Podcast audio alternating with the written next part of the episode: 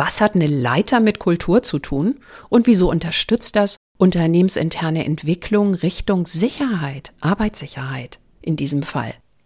Genau hierüber weiß mein heutiger Gesprächspartner sehr gut Bescheid. Er kennt und nutzt diese Leiter zum einen als Berater und Begleiter, aber eben auch als Zertifizierungsauditor. Und das fand ich ziemlich interessant. Deshalb Bühne frei für Daniel Kuhlmann und die Safety Culture Ladder.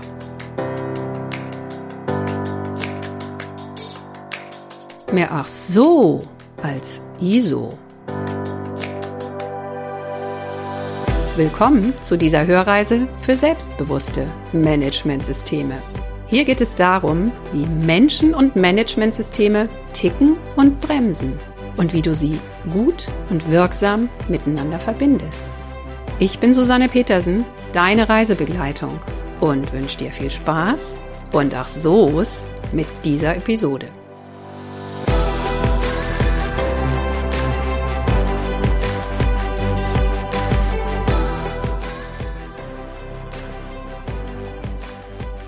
Daniel, schön, dass du da bist. Ich freue mich total. Hallo, grüße dich witzig ist, dass du die erste Person bist, die ich über meinen Podcast kennengelernt habe. Normalerweise sind das einfach Menschen, denen ich vorher schon auf irgendeine Art begegnet bin in Unternehmen oder woanders. Und du hast dich nach einer Podcast-Folge bei mir gemeldet und hast gesagt, ich hätte da ein total spannendes Thema. Da würde ich eigentlich gleich nochmal drauf eingehen, aber ganz am Anfang vielleicht einmal ganz kurz die Frage, Wer bist denn du eigentlich? Was gibt es Spannendes, Interessantes über dich zu erzählen? Ja, also wie gesagt, mein Name ist Daniel Kuhlmann, bin 38 Jahre alt, bin komme ursprünglich aus der Luftfahrt, war über zehn Jahre in der Luftfahrt tätig, ähm, habe dann nach zehn Jahren gemerkt, dass die Industrie doch im, im Wandel ist. Auch Arbeitgeberseite tut sich da nicht mehr viel in Deutschland, was Luftfahrttechnik angeht. Es gibt ja nur noch mehr oder weniger einen großen namhaften Anbieter, den jeder kennt. Und äh, parallel zu meiner normalen Tätigkeit, auch seitens der Bundeswehr, habe ich mich halt immer Richtung Qualitätsmanagement weiterentwickelt und ähm, ja, habe dann nach zehn Jahren Luftfahrt gesagt, okay, ich möchte mich Richtung Managementsysteme weiterentwickeln, habe dann noch ein Fernstudium angefangen und ähm, ja, es war mehr oder weniger Zufall, dass ich dann sozusagen mhm. als äh, Managementbeauftragter eingestellt worden bin, weil eigentlich war ich auf der Suche nach einer nach einem Arbeitgeber, der mir eine Projektarbeit anbieten kann oder bei dem ich eine Projektarbeit durchführen kann.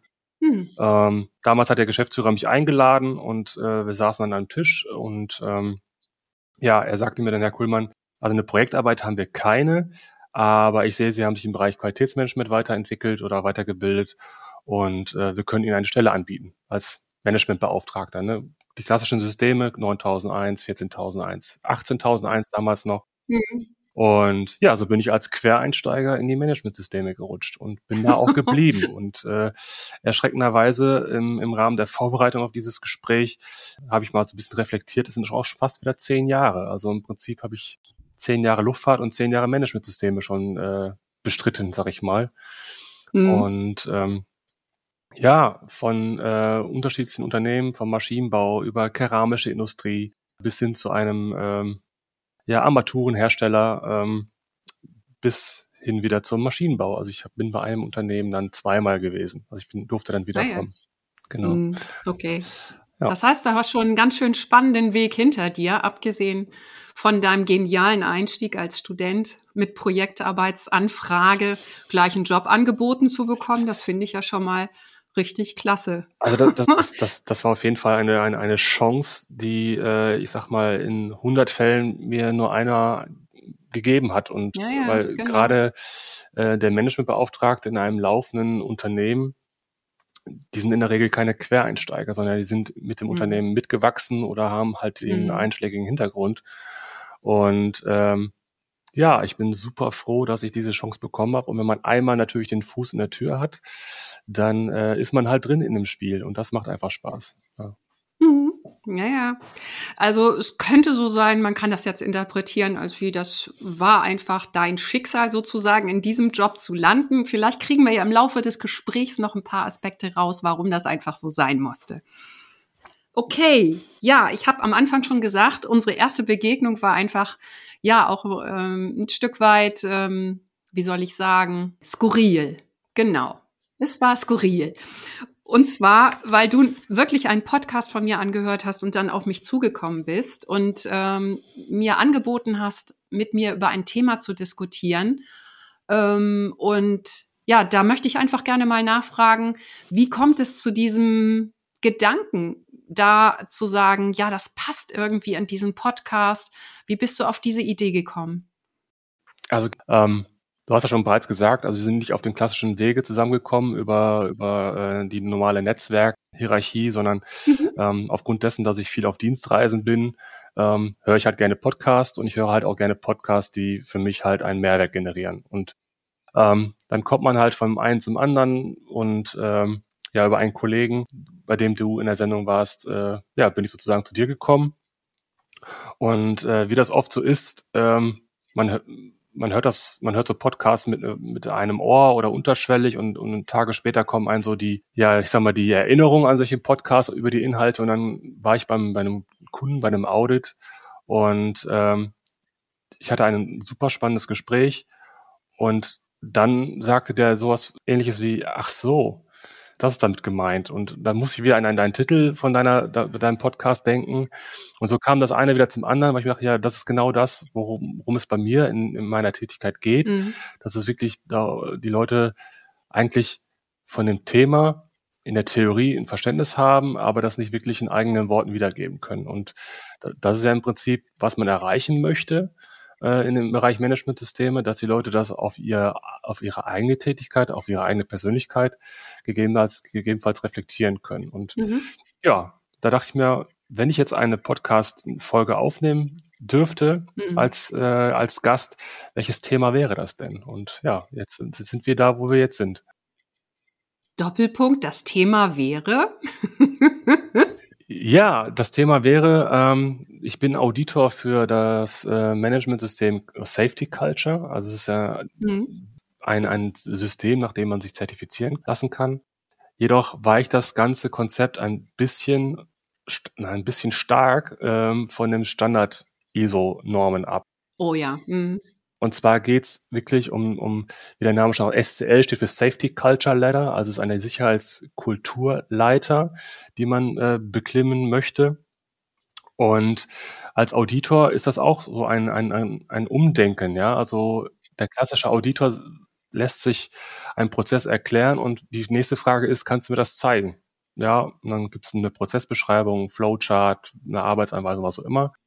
Und wenn man in diesem Konstrukt als Auditor, ich sag mal, gefangen ist, dann umzuschwenken auf das Thema SCL, ist auch schon eine Umstellung, mhm. weil wir dürfen oder wir sollen uns keine Dokumente anschauen. Mhm. Wenn natürlich mal hier oder da die zehn goldenen Regeln irgendwo hängen oder hier und da mal äh, was, was dokumentiert ist und man, man kommt da zufällig drauf, dann ist das halt Bestandteil des Audits, aber wir es geht nicht um Papiere. Mhm. Es geht wirklich um die Menschen, um die Aussagen, um die Erfahrung, um das Bewusstsein und das Ziel dieses Systems ist, äh, ähm, ja, seine Sicherheitskultur, sein Sicherheitsbewusstsein im Unternehmen äh, auf eine gewisse Ebene zu bringen und diese dann auch durch ein Audit natürlich dann ähm, ja, bestätigen zu lassen. Mhm.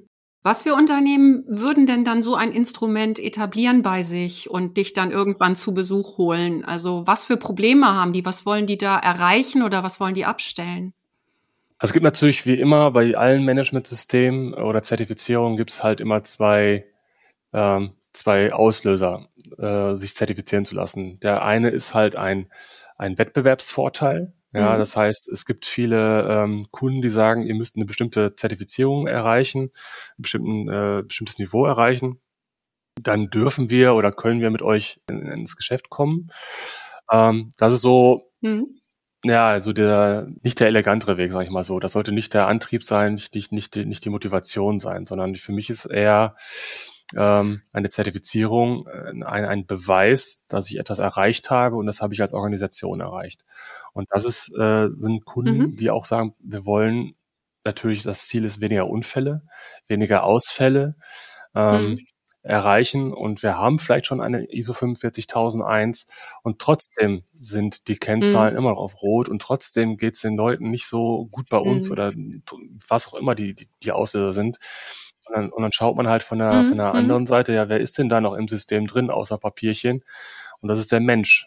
Und das sind die Unternehmen, die sagen, Mhm. wir möchten eine Kultur aufbauen, wir möchten wirklich ähm, am Puls der Mitarbeiter sein und wir möchten wissen, wa- warum ist das so?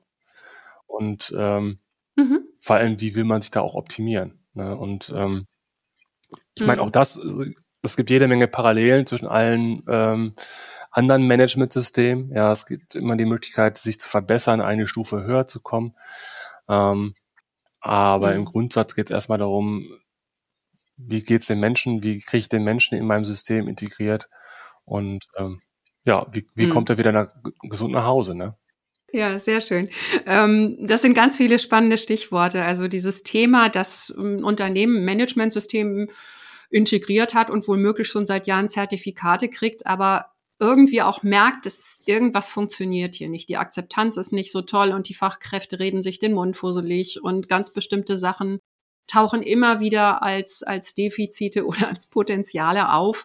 Und äh, jetzt haben sie das System und wissen nicht weiter. Ne? Was sollen wir jetzt machen? Und das Thema Kultur hatte ich ja auch öfter schon mal im Fokus. Dann ist so oft der Hinweis, hm, ja, es gibt ja auch noch eine andere Welt, nämlich die in den Köpfen der Menschen. Und da dann vielleicht mal ein bisschen was zu verbessern oder da anzupacken und damit im Grunde auch unser Managementsystem das, was schon da ist, zu verbessern und die Wirksamkeit. Das ist ja ein interessanter Gedanke, der eigentlich für alle Managementsysteme ganz, ganz spannend ist. Also du bist jetzt mit dem Thema äh, Safety Culture Letter in der Arbeitssicherheit, aber Umweltschutz, Qualität, Informationssicherheit, die Fachkräfte da stehen quasi an einem ganz ähnlichen Punkt, dass sie im Zweifel so denken, es muss da doch noch irgendwas geben, dieses System wirksamer zu machen, akzeptierter zu machen, ja, einfach eleganter und nützlicher. Und jetzt würde ich gerne mit dir einfach mal so ein bisschen eintauchen in diese Safety Culture Letter und gemeinsam suchen, so wo sind denn die Punkte, wo sind die Schrauben, wie man über dieses Instrument was verbessern kann und was lässt sich dann gegebenenfalls auch so auf andere Systeme und auf andere Zielthemen übertragen. Dazu wäre meine erste Frage, hast du auch schon mal eine Safety Culture Letter in einem Unternehmen eingeführt? Also war es nicht auf der Prüferseite, sondern eher so auf der Unterstützerseite? Ja, da, klar, das haben wir auch gemacht. Also wir, wir schulen natürlich auch die, äh, Mhm. die Unternehmen, wir schulen auch die Auditoren natürlich, ähm, Mhm. aber wir bringen auch äh, den, den Kunden mit dahin und bestreiten den Weg von, von Anfang bis zur Zertifizierung. Ja, okay. Was wären denn da so wichtige Steps? Also wie kann ein Unternehmen sich in die Richtung entwickeln, dass du dann hinterher äh, im Grunde denen ein Zertifikat überreichen kannst, was ja eigentlich erstmal nur ein netter Nebenerwerb ist, denn schön ist es ja, wenn man tatsächlich fürs Unternehmen was vorangebracht hat. Was sind da so die wichtigen Schritte, die du mit einem Kunden da gehst? Also wie bei den anderen Managementsystemen natürlich auch, äh, muss das Ziel erstmal definiert werden und ähm, Sehr gut. Das, ma das macht man in der Regel mit der Führung erstmal zusammen, in der Führungs, äh, in dem Führungsteam. Und ähm, da kriegt man ja auch schon ein bisschen ja das Gespür für das Unternehmen. Was Mhm. ist der, was ist der Auslöser? Warum möchte der Geschäftsführer oder der Vorstand dieses System einführen? Sind es, wie gesagt, die, die, die monetären Aspekte oder die Mhm. Geschäftsaspekte? Oder sind es wirklich die, die intrinsische Motivation zu sagen, ich, ich, ich möchte mich um meine Mitarbeiter kümmern? Äh, es aktuell ist es halt ein, ein, ein schwieriger Markt, was, was Fachkräfte angeht. Und wenn ich welche im Unternehmen hab, wenn ich endlich welche, welche gefunden habe, wie kann ich diese behalten? Und ähm, das ist halt so ein bisschen das, was erstmal im, im, Raum steht. Und ganz wichtig, und da ist auch ein Riesenunterschied zwischen den, ich sag mal, den Standard-Management-Systemen. Ähm, ich, wir raten den, den, den Kunden halt immer an, die Mitarbeiter mitzunehmen von Stunde Null. Ähm, es bringt nichts, eine Politik auf die Wege, auf die Beine zu stellen, ähm, die dann von oben herab als, als Regeln in, in Steintafeln gemeißelt werden Mhm. und alle müssen da folgen und keiner weiß warum. Mhm. Ja, warum sind denn das die, die, die zehn goldenen Regeln oder die, Unsere Leitlinien.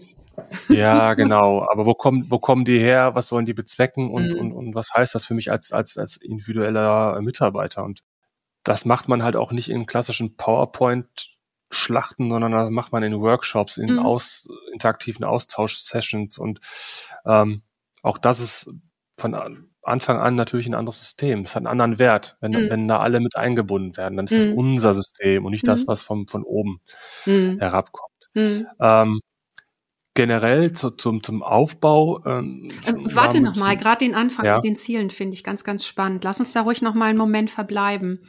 Ähm, bei den Zielen geht es ja im Grunde darum, nicht nur zu sagen, so da wollen wir am Ende ankommen, sondern in dem Moment, wo man über Ziele redet, ähm, schafft man ja genau das, was du gerade gesagt hast, nämlich intrinsische Motivation. Man macht einfach deutlich, das steht hinter diesem Ziel. Das ist sozusagen das, was dieses Ziel für uns wertvoll macht. Das ist die Belohnung, die wir erhalten, wenn wir da hinkommen.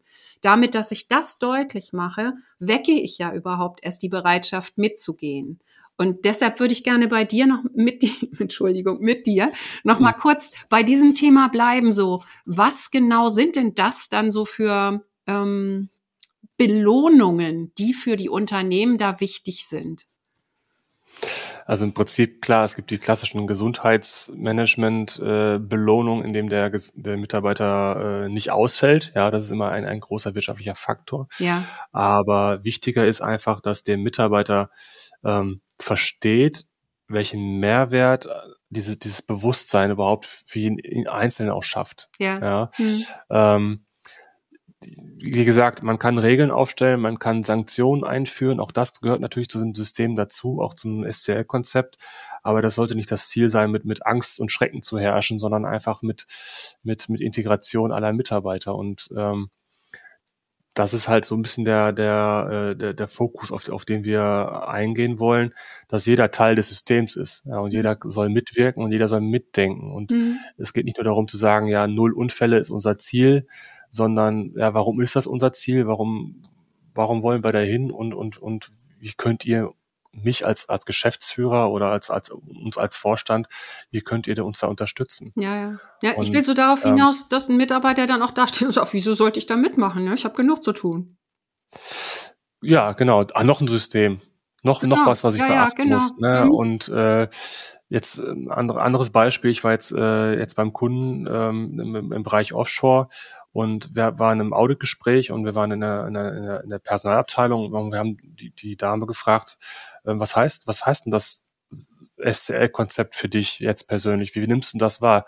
Boah, da, da fällt mir jetzt nichts so ein, also nichts Konkretes. Ich sage, okay, dann stellt man, kommt man ins Gespräch und stellt weiter Fragen.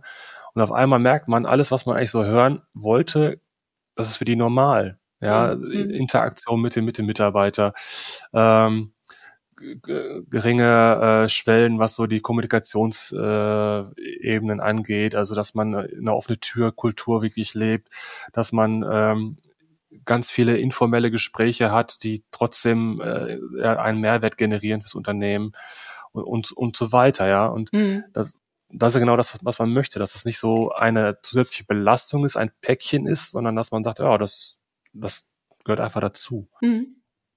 Das ist interessant, weil du bist jetzt gerade bei Themen, die haben mit Safety, so wie ich es ursprünglich denke, gar nicht mehr so viel zu tun. Ja, da denkt man ja erstmal daran, dass Menschen verunfallen oder krank werden, weil sie halt zu anstrengende Arbeiten haben, was auch immer. Und dass man da die Zahlen dann irgendwie schön polieren möchte. Zum einen aus wirtschaftlichen Aspekten, zum anderen vielleicht auch aus Fürsorge sondern du bist bei einem ganz anderen Thema, das für mich viel mehr so mit der Kultur der Zusammenarbeit zu tun hat. Offenheit, Vertrauen zueinander, offene Türen und so weiter. Sind das Aspekte, die in solchen Projekten auch auftauchen?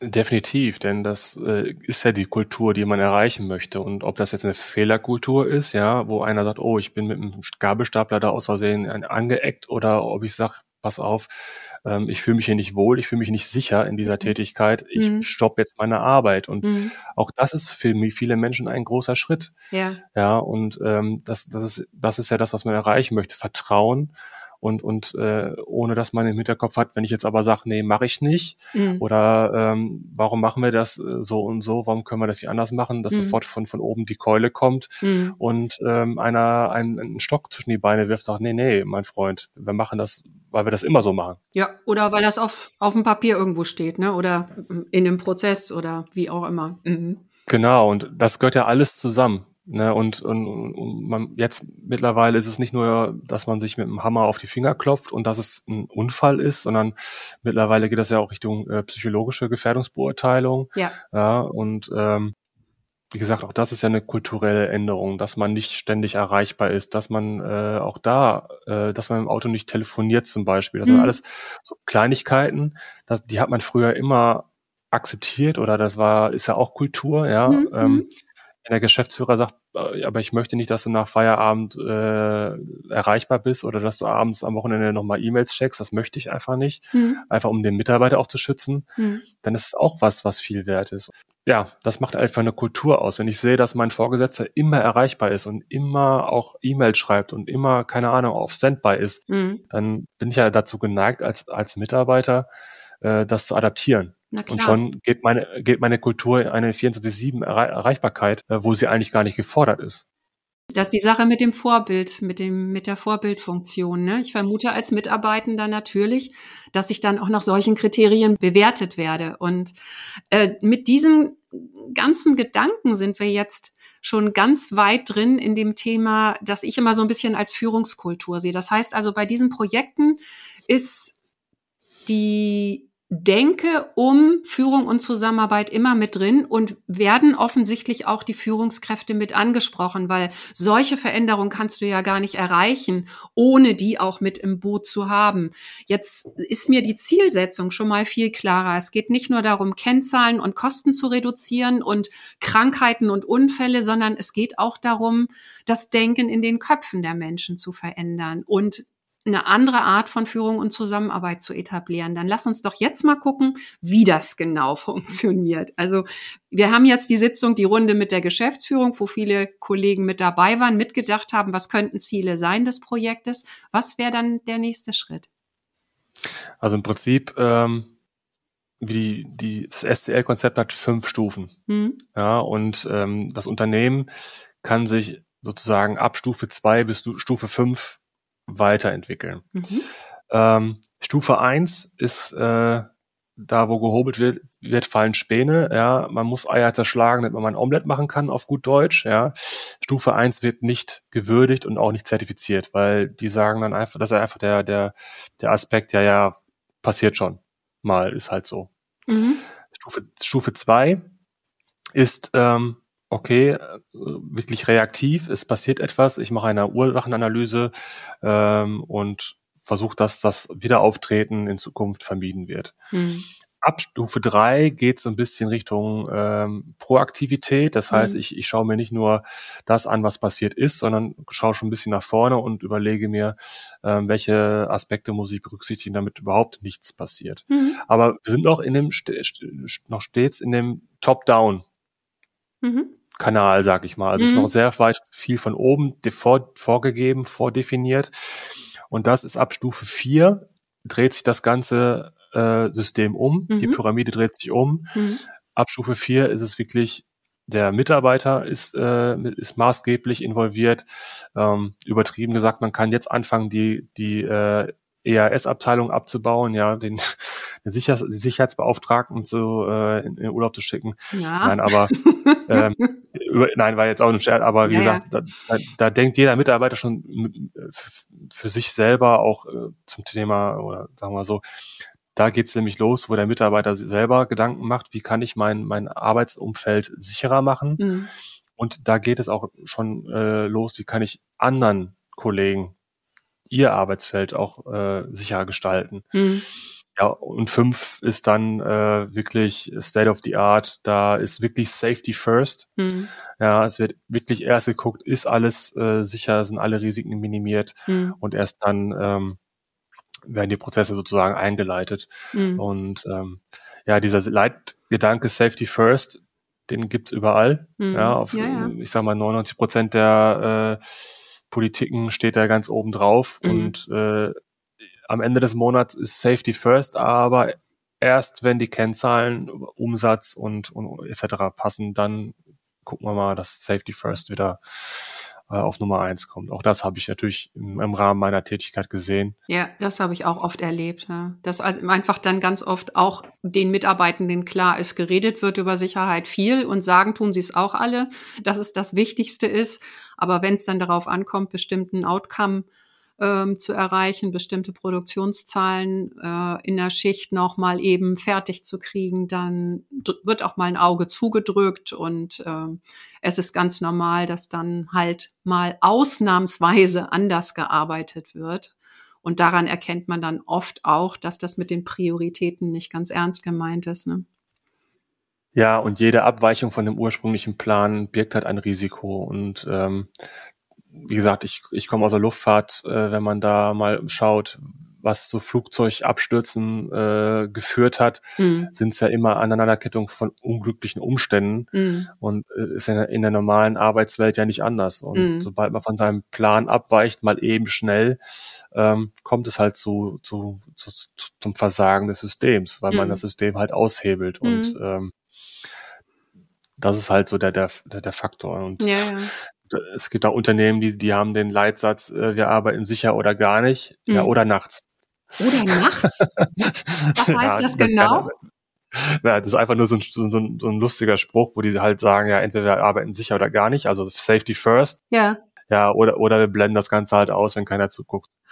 Ah, oh, okay. Nach den ersten beiden Sätzen war ich total begeistert. Dann habe ich gewittert, da ist irgendwas nicht in Ordnung. Ja, ja, nein, also wie gesagt. Ähm, okay. Ja, kannte ich noch nicht. Das ist ja schon mal sehr spannend. Okay, und das heißt, also wenn man in so einem Unternehmen ein Projekt startet oder so eine Begleitung, Unterstützung, guckt man dann am Anfang erstmal, auf welchem Level befinden die sich gerade. Genau. Was ist angestrebt? In der Regel streben die meisten Unternehmen wirklich schon Stufe 3 an, mhm. ähm, wo es schon ein bisschen Richtung äh, proaktiv und ein bisschen präventiv äh, mhm. geht. Ähm, und wie gesagt, es ist halt kein klassisches äh, Managementsystem, wo ich in, in, im schlimmsten Fall als externer ein Musterhandbuch in die Runde schmeiße und mhm. sage, ja, füllt mal euer, euren, eure, euren Namen ein und das, das Logo und dann passt das schon irgendwie, sondern ähm, ja, das ist halt wirklich, wie, wie kriegen wir diesen, diesen, diesen Grundgedanken Sicherheit, wie kriegen wir diesen Grundgedanken Kultur? Ähm, ja ins Unternehmen und wie äh, wird er zu unserer DNA halt auch. Ne? Mhm. Darf ich da nochmal nachhaken? Das ist mhm. gerade ein ganz spannender Punkt. Level 3 ist ja der, wo sich die Pyramide umdreht, oder? Ja, genau, das, das sozusagen der kurz vor dem Momentum, wo die Pyramide sich umdreht.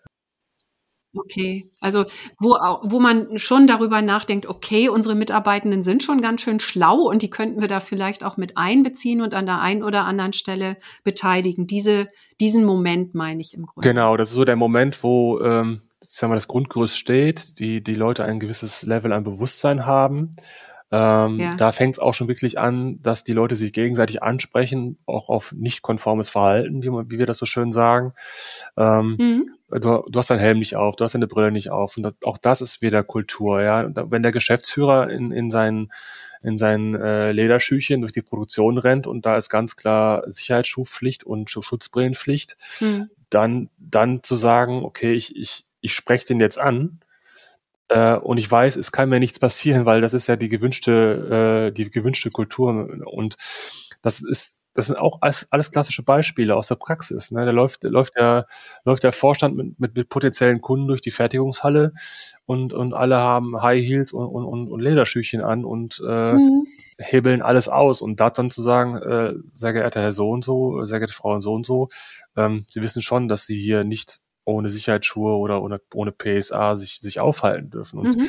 diesen, dieser Schritt, ja, dass man da auch keine, keine Angst haben muss, wenn man sowas mal ausspricht, mhm. ähm, das ist ja auch eine Kultur. Ja, ja. Und das, da, ich meine, da schließt sich wieder der Kreis, oder da sind wieder die, die, die Analogien zur, zur Fehlerkultur. Das ist, ja nichts anderes. Mhm, ne? genau. Ne? Und ähm, du hast es ja schon, schon, schon gesagt äh, in einer deiner letzten Folgen, es macht ja keiner einen Fehler mit Absicht. Mhm. Und das muss dann halt dementsprechend auch ähm, ja respektiert werden, wenn einer mal seine Brille vergisst. ja, das sind dann Aspekte, die man auch dann in solchen ähm, Projekten gerne kommunizieren sollte, aus meiner Sicht, nämlich, dass wir Menschen ja nicht bestimmte Sachen nur tun, weil wir jetzt da, weil da eine Absicht, eine böswillige oder eine schlampige dahinter steht, sondern weil wir einfach auf eine bestimmte Art auch ticken und weil wir nur bestimmte Energieressourcen haben und wenn wir müde sind und abgearbeitet abends einfach bestimmte Dinge auch ausblenden müssen und vergessen müssen, weil wir sonst nicht mehr heile nach Hause kommen. Also das sind ja Dinge, die da auch mal ja weitervermittelt werden können. Dieses Thema, dass Menschen auf Autopilot arbeiten, wenn sie müde werden oder mehr auf Autopilot arbeiten. Also ich bin schon öfter mal abends nach Hause gefahren und wusste nicht, wie ich von A nach B gekommen bin, weil ich einfach voll automatisch gefahren bin. Ne? So und mhm. ich denke mal, das sind so Aspekte, die ich gerade für solche Projekte auch sehr wertvoll finde, weil man dann dieses Feindbilddenken auch los wird. Und dann ist es einfach so, dass ich von Kollege zu Kollege einfach den anderen ansprechen kann, ganz entspannt. Du, hey, in welchem Programm bist du gerade? Ich sehe, du hast keine Brille auf. Das ist dann nicht, eh, du Idiot, wieso hast du die Brille nicht auf? Hast du wieder die Regeln nicht eingehalten, sondern es ist einfach auch ein anderes Herangehen. Das finde ich einfach an solchen Projekten dann auch sehr wertvoll, dass man da dann auch ein bisschen Wissen vermittelt, dass mehr Verständnis entstehen kann für die Kollegen, für wie Menschen ticken. Du hast es am Eingang ja so schön gesagt, es geht hier um den Menschen und dann auch ein bisschen darüber zu erfahren, ja, wie ticken wir eigentlich, wie funktionieren wir und wann bauen wir Mist, in Anführungsstrichen, ist dann aus meiner Sicht auch ein ganz interessanter Impuls. Worauf ich gerade hinaus wollte, war aber noch was anderes und zwar dieses ähm, wenn die Pyramide sich umkehrt. Das ist so ein schönes Bild, das kann ich mir gut merken. Ähm, ist ja auch ein Schritt, der für manche Unternehmen wohl möglich auch ein bisschen gewöhnungsbedürftig ist. Wenn ich mir so vorstelle, so ein klassisches, hierarchisches, autoritär geführtes Unternehmen, wo ein Chef noch Chef ist und vielleicht auch ganz fürsorglich, aber wo klar ist, ich mache die Ansage und ihr macht, was ich vorgebe. So, in so einem Unternehmen so ein Projekt zu machen und dann auch den Chefs vermitteln zu können, so, es ist wichtig und wertvoll, wenn die mitdenken und wenn die auch mal den Zeigefinger heben und sagen, hey Chef, hier stimmt was nicht oder hier fühle ich mich nicht sicher. Das ist ja mehr als mal eben so ein halbes Jahr irgendein System einzuführen, weil da müssen ja auch die Chefs im Zweifel schon ein ganzes Stück lernen, was vielleicht auch gar nicht immer so einfach ist was hast du da für Erfahrungen gemacht? Also im Prinzip, da sind wir wieder beim Anfang, warum mache ich das Ganze überhaupt? Warum will ich das überhaupt einführen? Ist es wirklich nur ein Web Wettbewerbsvorteil äh, und ich kriege den Kundenauftrag, äh, bekomme ich nur, wenn ich dieses System zertifiziert haben möchte? Also wir fangen in der Regel auch nicht bei Stufe 4 an. Mhm. Ja, das ist ja das ist da, das ist das da der, der, der Schritt, den wir, wo, wo, da wollen wir hin, da wollen die Unternehmen hin. Mhm. Aber das dauert halt Jahre und ähm, es braucht einen bestimmten Reifegrad und das System muss halt auch mit mitwachsen. Ja. Man muss einfach Jetzt im allerschlimmsten Fall ist es ein monetärer Aspekt und die, die Geschäftsleitung ist da überhaupt nicht, äh, steht überhaupt nicht dahinter dann ist immer die große Frage, welchen Mehrwert generiert denn das ganze System für das mhm. Unternehmen? Mhm. Wenn ich den, wenn ich, wenn ich noch immer die Führung, die Verantwortung, das äh, mit ins Boot bekomme, ja. Mhm. Ähm, es bringt mir ja nichts, wenn der Kapitän nach, nach, nach vorne rudert äh, und alle anderen rudern aber rückwärts. Dann, mhm. dann kommt das Schiff, äh, kommt das überhaupt nicht von der Stelle. Mhm. Äh, und, oder man dreht sich halt im wahrsten Sinne des Wortes im Kreis. Mhm. Ähm, also, wie so oft muss man halt da auch Überzeugungsarbeit leisten, indem man halt den Geschäftsführer ähm, ja, überzeugt und sagt, pass auf, das und das sind die Vorteile. Und die mhm. Vorteile überwiegen einfach die Kosten oder auch den Aufwand. Ne? Und mhm. auch da, wenn man wirklich einen äh, monetär getriggerten Geschäftsführer hat, ähm, kann man ja einfach mal vorrechnen, was denn so Ausfalltage kosten mhm. oder was denn so, was denn halt Mitarbeiter kosten, die äh, also vom Onboarding bis ich nach einem Jahr ich gehe, weil das, weil, weil die Kultur nicht meins ist. Und mhm. das sind ja auch alles, alles Aspekte, die man in die Waagschale schmeißen kann. Und dagegen ist dann halt, äh, ich sag mal, in Großunternehmen so eine Burnout-Prävention oder mal äh, ein, ein, ein, ein, ein, ein Teambuilding äh, mit Summe X. Ähm, das sind, das sind Peanuts. Mhm. Mhm. Okay, und das wären dann Aspekte oder ähm, Interventionen, die im Laufe eines solchen Entwicklungsprozesses dann auch verabschiedet werden können. Vielleicht ist das jetzt sozusagen unser Hebel rein oder unser Link rein nochmal in den Prozess. Wir haben ja jetzt über den Anfang ganz lange geredet Und ich glaube, dieser Lernprozess, der dann auch länger geht, das kann ich total gut nachvollziehen, dass sich dann auch bei so einer Führungskraft im Kopf das alles nicht von heute auf morgen entwickelt. Dann lass uns doch mal zusammen gucken, was so im Prozess selbst und auch in der regelmäßigen Zertifizierung noch so passiert und was da auch im Grunde Lernen und Entwicklung triggern kann. Ja, soweit für heute. Das war schon mal eine ganze Menge, oder? Soweit die Einführung und die einzelnen Steps der Safety Culture Ladder und den Erfahrungen, die Daniel Kuhlmann dazu hat. Da gehen wir dann das nächste Mal noch um einiges tiefer in die einzelnen Schritte, Prozessschritte, denn ich möchte ja genau wissen, wie in solchen Projekten dann auch erfolgreich Veränderung vorangetrieben wird. Und Veränderung hängt mit Kultur zusammen. Also wir bleiben am Thema, tauchen noch ein wenig tiefer mit Daniel Kohlmann in zwei Wochen. Du hörst uns dann wieder und weiter. Und bis dahin, lass es dir gut gehen und bleib selbstbewusst.